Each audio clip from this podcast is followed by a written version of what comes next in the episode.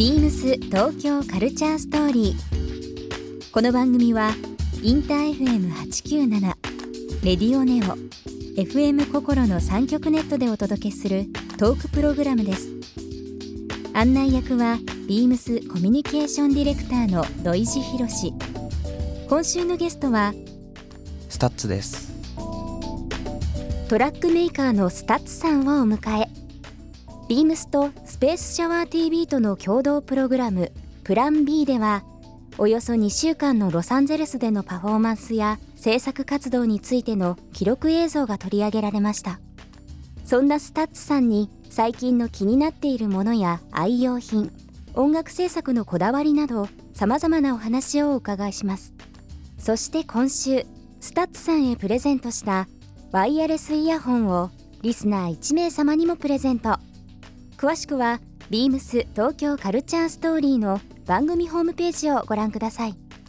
応募に必要なキーワードは番組最後に発表します。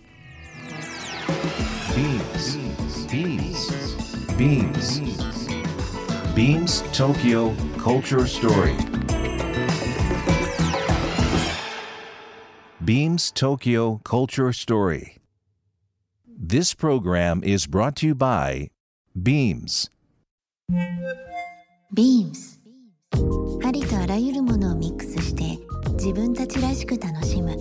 それぞれの時代を生きる若者たちが形作る東京のカルチャー。 BEAMS 東京カルチャーストーリー。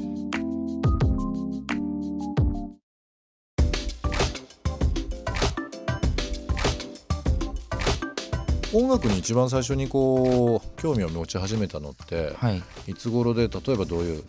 アーティストがグッと刺さったりとかしたんですか？なんか小学生の頃に友達になんかそのいろいろ J-POP とかが入った CDR とかをなんかもらって、それで聴いてたりしたんですけど、でもそれでなんかでも小6か中1ぐらい、小6の終わりぐらいの時とかになんかリップスライムさんとかがなんか流行ってる時期で、すごい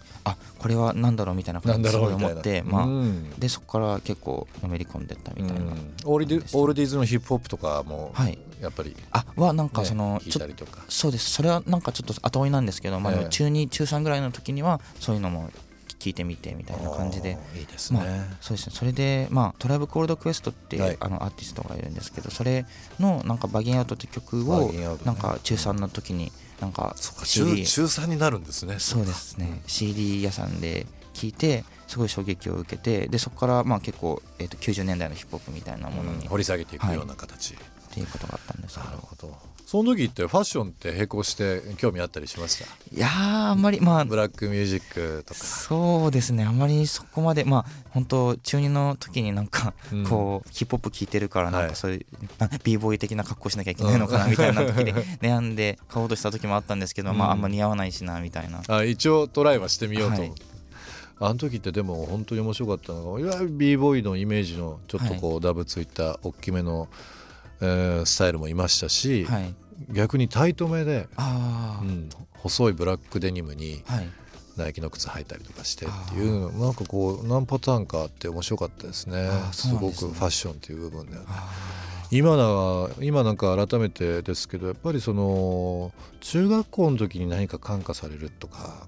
いろんなものを吸収するってやっぱり大きいですよね。大きいですね。中学校の頃に聞いたものっていうのは結構ずっと心の中に残ってるような気はしますね。実際現地の音楽とかカルチャー、実際どうでした？何かこうイメージしてたものと自分にこう何か成長する一つの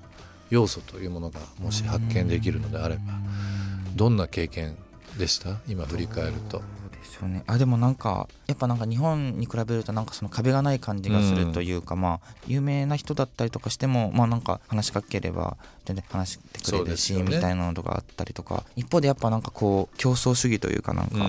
みたいなところもあったりして、ありますよね、やっぱりね。すごいみんなギラギラしてて、でなんかそうですねっていうところとかもやっぱちょっと違う、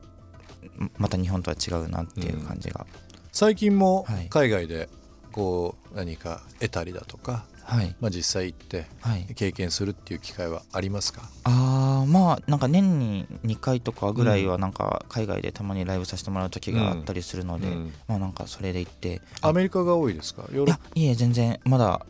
アメリカはその1回しかな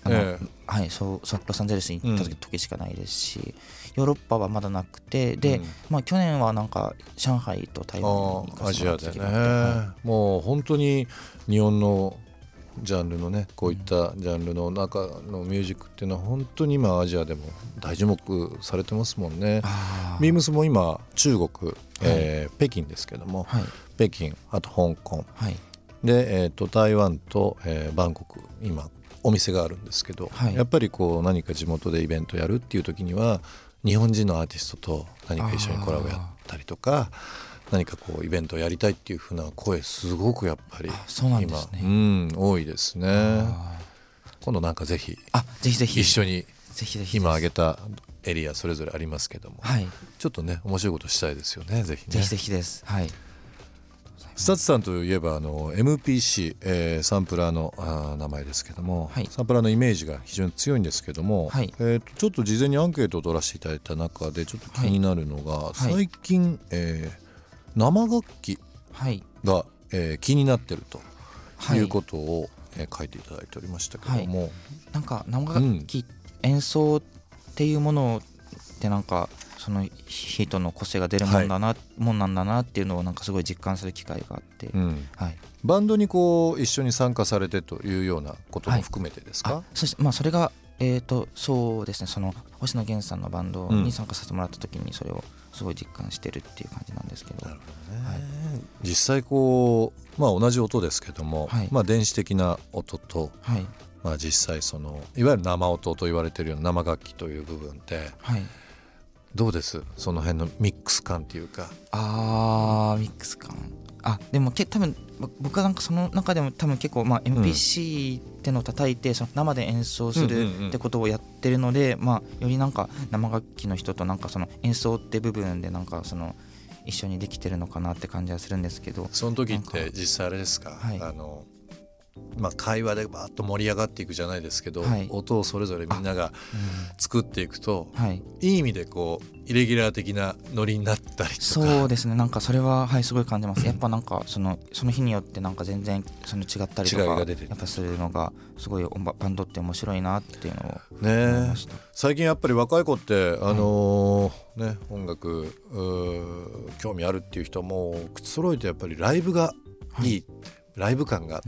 たまんないっていう声やっぱ聞きますけども、はい、実際その音、まあ、CD 買ったり曲をダウンロードして聞くだけじゃなくて実際こう目の前で、ね、現場感いわゆるこうリアリティな世界観の中で音を醸し出してるのを聞くっていうのがやっぱり、はいね、若い人はもちろんですけども、はい、僕も大好きなんで、はい、特にこの生音生楽器っていう部分と、はいそのサンプラーのミックスっていうのはちょっとやっぱり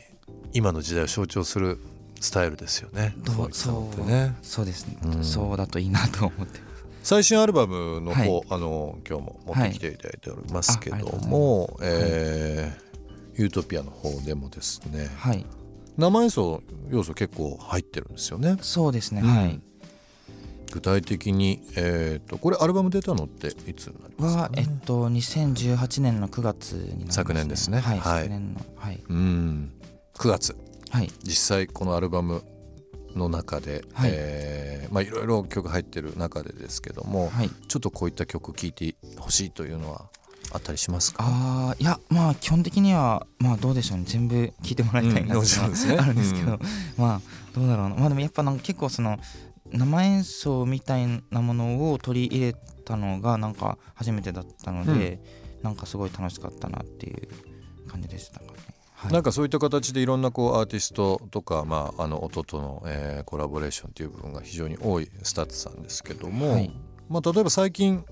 誰かに会ってこう影響を受けたとかこういろいろ楽曲一緒に作ったりだとか、はい、でもやっぱまあその先ほどの話ですけどそのまあ星野さんのバンドの、うんもうプレイヤーの皆様が本当にもう素晴らしい方ばかりなので、はい、やはりなんかそうですね、とても刺激を受けてます。はい、実際これまだ着手してないけど、はい、今後やってみたいその音作りというか、はい、まあ、生音生楽器、まあまあ、サンプリングという部分ありますけども、はい、ありますか？なんかこうこれをやってみたい、でもこういった人ともコラボしてみたいみたいな、なんか結構そのこのユートピアってアルバムで、いろんな、生